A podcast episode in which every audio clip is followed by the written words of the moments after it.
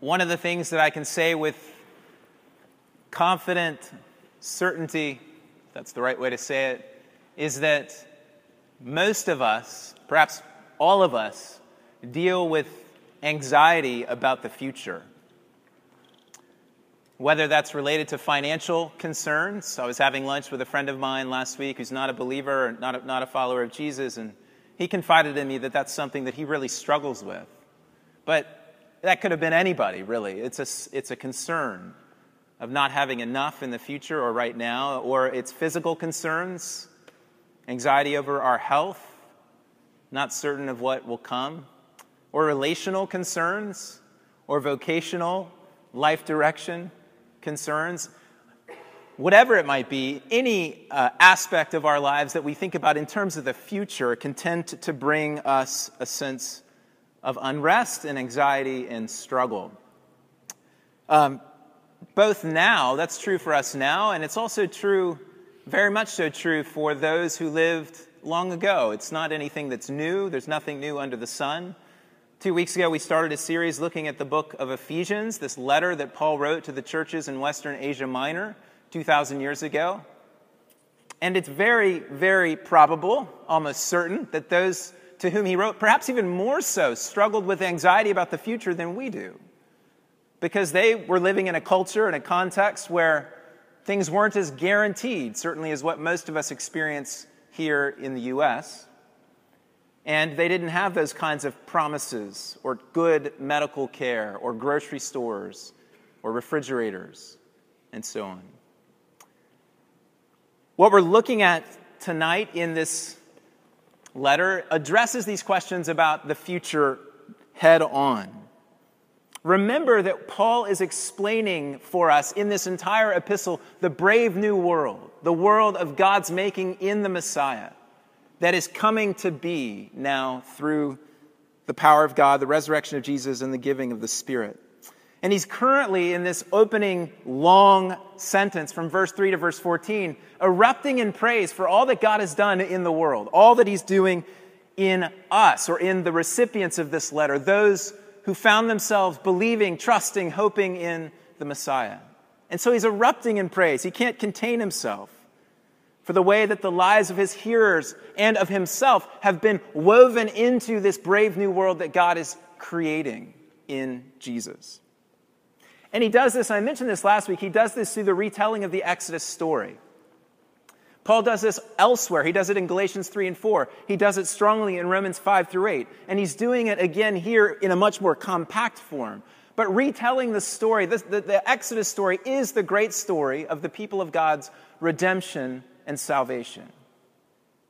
And so when the greater redemption comes, it's, it's quite uh, a normal thing for Paul to start to see this through the lens of the Exodus. So he, he tells them about being chosen and adopted. We looked at that last week, that complex and sometimes, well, always difficult to understand reality that we looked at. I won't rehash that tonight, but we looked at that. They, uh, they were chosen and adopted. Back into the Exodus story, Exodus 4.22, Israel, my son. I've made a covenant. I've remembered my covenant. I remembered my choice of these people. And so I heard their cries at the end of chapter 2 of Exodus. Then he moved on to being redeemed and liberated. And Paul uses a phrase here that evokes the Exodus explicitly. He says in verse 7 In him we have redemption through his blood, the forgiveness of our trespasses, uh, bringing about resonances of the Passover and the Passover lamb that was shed, the blood that was shed, so that it could be spread across the doorposts. And as the angel of death came through Egypt and killed the firstborn son, the people who had the blood on the doorpost were spared. And so he says, not only have you been chosen and adopted as, as children of God, but you've been redeemed and forgiven. And tonight we get to the third part of the Exodus story. They, they came out of Israel through the Red Sea and went into the wilderness to pursue their promised inheritance, the land of Canaan. And they were granted on this path and in this pursuit God's holy and dangerous presence in the pillar of cloud by day and the pillar of fire by night. Verses 11 through 14 retell this part of the Exodus narrative for us and address our fears in many ways about the future that can oftentimes be paralyzing, both back then and today. And here's the great and simple declaration of this section, verse 11. It is that you and I, that we have an inheritance. An inheritance. Now, we get the idea of inheritance. We understand that. It's connected to family identity. Generally, we think of it as something that, you know, if our grandparents have made or produced or stored up something, or our parents have made or produced or stored up something, that one day we're going to get that something. Maybe sometimes a lot of it before they pass away, perhaps certainly as they do pass away. Those things will be passed on to us as our inheritance. We get that concept of an inheritance. And so Paul is saying, you know, you're the adopted children of the, of, of the Father. In the Messiah, in Jesus, you've been adopted. You're a child of God. And so now you have access to, you've been promised what God is making or producing, what belongs to your Father, is now your inheritance. So the question is well, what's that? What is our inheritance as children of God? What is it? And Paul gives a hint in the verses right before this that we looked at briefly last week when he says that God has revealed the, the, his purpose, which he set forth in Christ, as a plan for the fullness of time to unite all things in him, things in heaven and things on earth. This is this cosmic vision of a new world, the brave new world. United in Jesus with alienation, brokenness, sin, evil, death, expunged, uh, uh, pushed out, squeezed out of this new creation so that all things, whether things in heaven or things in earth, these two realms of reality, would be brought together under one head, that is Jesus, and made into a new and beautiful world. We get glimpses into this beautiful world in the Old Testament. Isaiah 11, when this one from the stump of Jesse arises and brings a day when the, the wolf will lie down with the lamb. The child will play with the snake, and the knowledge and the glory of the Lord will cover the earth as the waters cover the sea. Or later, Isaiah 65, a reading we did a couple of weeks ago about the new creation, the new world that God is making. And Paul's claim is that this new world has now come about, it's been brought into being through the resurrection of the Messiah. And that now those of us who are in the Messiah get to inherit not, we sometimes think about our inheritance as, as heaven, where we, we have a hard time understanding that, really. We think of it as a disembodied, spiritual, ethereal bliss state with all kinds of caricatures. And it's hard for us to really get our, sink our teeth into that and really look forward to something like that. But when we think about our inheritance, not as some kind of ethereal place, but as a very uh, embodied and, and material new creation, it takes on a whole new light and a whole new meaning because we can understand and we get glimpses in this world of the joys and the blessings and the benefits of the goodness of God's creation. Our inheritance is the new world that God is making. The world that God made originally, He put human beings in charge. He made them male and female, and Adam and Eve were set over the garden to rule and to reign over God's good created order, to nurture it, to bring out its latent potential, to see it develop into human civilization, and, and to bring, in a sense, as an infant up to adulthood, the created order. But we messed it up. And yet, God chose to remain faithful. And as God remakes the world, He places a human being back at the top that being Jesus, the truly human one, the Messiah. To reign, as he says later in verse 22, and, he, and, he's, and he's referencing Psalm 8, which is about this idea of human beings ruling over the created order. He says, He put all things under his feet and gave him, that is Jesus, as head over all things to the church. The old creation got mucked up. Human beings, instead of ruling over creation by God's design and grace, became subject to that creation and ended up going from dust you have come to dust you will return. And now, as the new created order is being born again, being birthed, a human being once again ascends to the height of creation, is head over all things. And you and I, and this is the bizarre and crazy thing, is that you and I, being found in this Messiah, will share in that reign over the new heavens and the new earth. Paul says it like this in Romans 5 in a surprising verse. He says, um, Death reigned through the one man. How much more will those who receive God's abundant provision of grace and the gift of righteousness reign in life? We don't really expect him to say that. Reign in life through the one man, Jesus Christ. We've been placed back in this proper role to reign over creation. We will inherit the new heavens and the new earth. My dad was an airline pilot growing up. He flew for TWA for 35 years and retired just before they were bought by American. Um, there were times, and I'm sure many of you have had experiences like this, when I would get to go on a trip with my dad and go fly with him. Now, when you're a regular paying customer on an airline, you get one little seat on the airplane and you get to go in and kind of make it your own. It's usually not that big, you're kind of crammed in, and you have to figure out how to make that your space and you kind of keep everything contained. But when your dad is the pilot of the airplane, you get to kind of run around and hang out in first class and hang out with the, the flight attendants preparing the, the, the, meal. And before you take off and after you land, run in and, and jump in the cockpit in the seat. And in a sense, that's the idea here. What we get so worked up about in our lives in terms of anxiety over the future can I get what I need? We're kind of trying to buy one seat on the plane. When what God is saying to us in the Messiah, in Jesus, is that you've been invited in because of your Father and His privileges to the whole of creation. It belongs to you. That's your inheritance. And so, just to think for a moment about the way that we get torn up over the things, our financial life, our relational life, uh, our, our physical life, and all of these other things that start to tear us up. What Paul is doing in this text, and it's no different for the people who received this letter when it was originally written, what Paul is seeking to do, he's trying to lift their eyes up.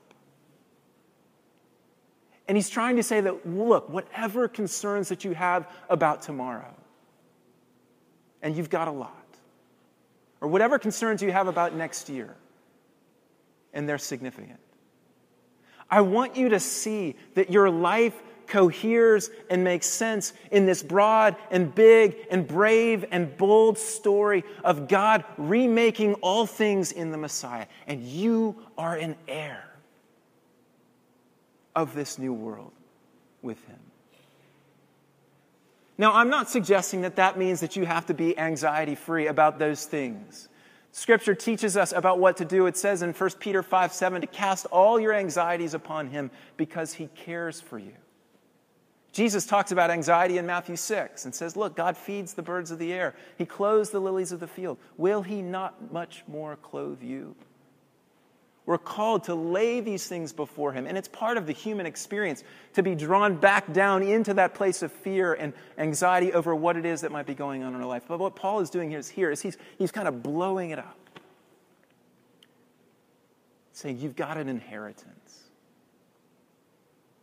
But it's challenging, and this is where we'll go to the second and final point of this.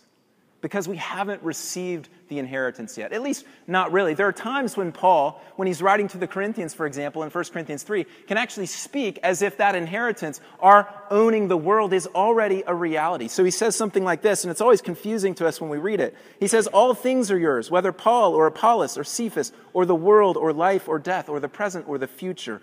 All are yours, and you are of Christ and Christ is of God. So, in some sense, even though it's not really here, it's already kind of here that Paul can even slip into that kind of thinking when the Corinthians are fighting over whose is whose and whose is what. What piece do I get? What piece do you get in terms of teachers? Paul says, no, no, no. All things are yours. But the reality is, we know we, we don't experience the fullness of this inheritance right now. Otherwise, Paul wouldn't have needed to write this letter there wouldn't be a need to kind of expand our minds to see the brave new world. We're actually, to go back to the Exodus story, right now we're in the wilderness. And the wilderness is a place of trial, and it's a place of testing, and it's a place of temptation, and it's a place of refining. That's where we find ourselves.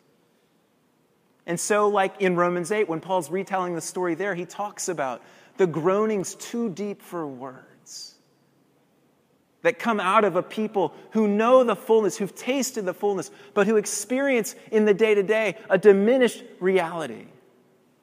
The aches and the pains of a creation that's still, in some ways, waiting for the redemption that will come.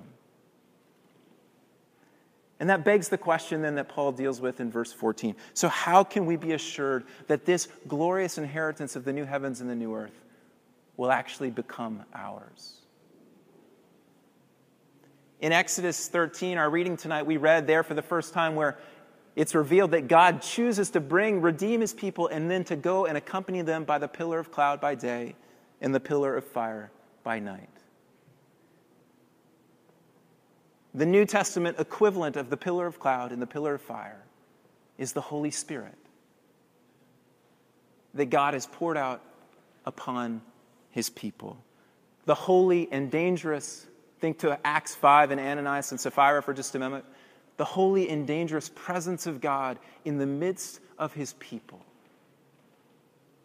who is there to do three things, at least in terms of this text to seal us Verse 13 When you believed in him, you were sealed with the promised Holy Spirit. That, that, that word for sealing means the kind of branding that would be put on livestock or slaves in the first century to identify their, uh, the, the ownership over them, to identify that they belong to someone else, and that by virtue of belonging to that someone else, that they share the, the, the, the resources of that household and the protection of that household over them.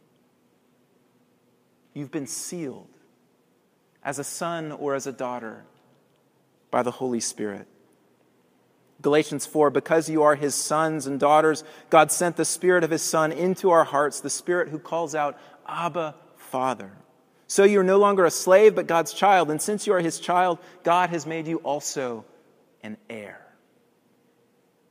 By the Spirit, you've been made a child, and therefore an heir. Same in Romans 8. Now, if we are children, we are heirs, heirs of God, and co heirs with Christ by the Spirit that has sealed us. Chapter 4, verse 30, Paul comes back to this and says, It's the Spirit in whom you were sealed for the redemption. The Spirit seals, the Spirit leads, directs, and guides, like the pillar of cloud and the pillar of fire. They knew where to go when, this, when the, the cloud would move and the fire would move, and they would follow the presence of God. And in the same way, now, the Holy Spirit is the one who leads, guides, and directs his people. So that in Romans 8, where this is told in a greater way, we're told to walk by the Spirit, to walk by the leading and direction of the Spirit, and not according to the flesh. It's still possible for us to walk according to the flesh. The Israelites did it coming out of Egypt. By chapter 13, and this great deliverance in chapter 14 and chapter 15, then you get to chapter 16, and they're complaining that they didn't get the food that they wanted in the wilderness. Can't we just go back and enjoy the meat pots that we ate in Egypt? Can't we just go back to slavery? And every time that we're tempted to return, to just grab onto the inheritances that this world has to offer and to hold on to those for our security and our significance and everything else that we long for in life, we're tempted, like Israel was, to go back to the meat pots the places of comfort that are more tangible, the trophies of the world. The Spirit leads us and guides us and directs us. And the Spirit is also not just the one who seals, not just the one who leads, but also is Himself a part of the future inheritance brought forward to now, because the Spirit is God's presence. And this is so radical. But we as Christians believe that God Himself dwells in us. The Spirit dwells in us. The presence of God dwells in us. And so, that future new heavens and new earth, where we're told that the knowledge of the Lord will cover the earth as the waters cover the sea, where we're told in Revelation 21 and 22 that the glory of God will be its light because God will now dwell with humankind the presence of God, which will flood creation, has already flooded your heart, your life, this little part of creation, which is your body, and is now expanding through you throughout the world until the day when God's presence covers the heavens and the earth. And the Spirit is referred to with this great word, the arrabon, the guarantee the, da- the down payment. This is a legal and commercial word in, in terms of legal and commercial transactions. This is a down payment that you put on a house that you buy. This is what God does. He puts the Spirit in us and says, I'm claiming you for my own. I'm sealing you. I'm leading you. I'm giving you my presence. And now that I've done that, this is the guarantee that you will one day inherit the world, which is filled with my presence in the way that I've already filled you now. And all of this that Paul is erupting over is for the praise of his glory. Verse 12 and verse 14 both say this phrase to the praise of his glory.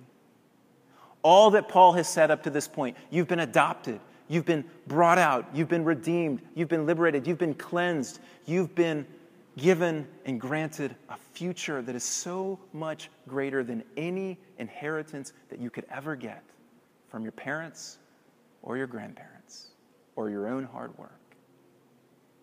All of this, this brave new world, is for the praise of His glory.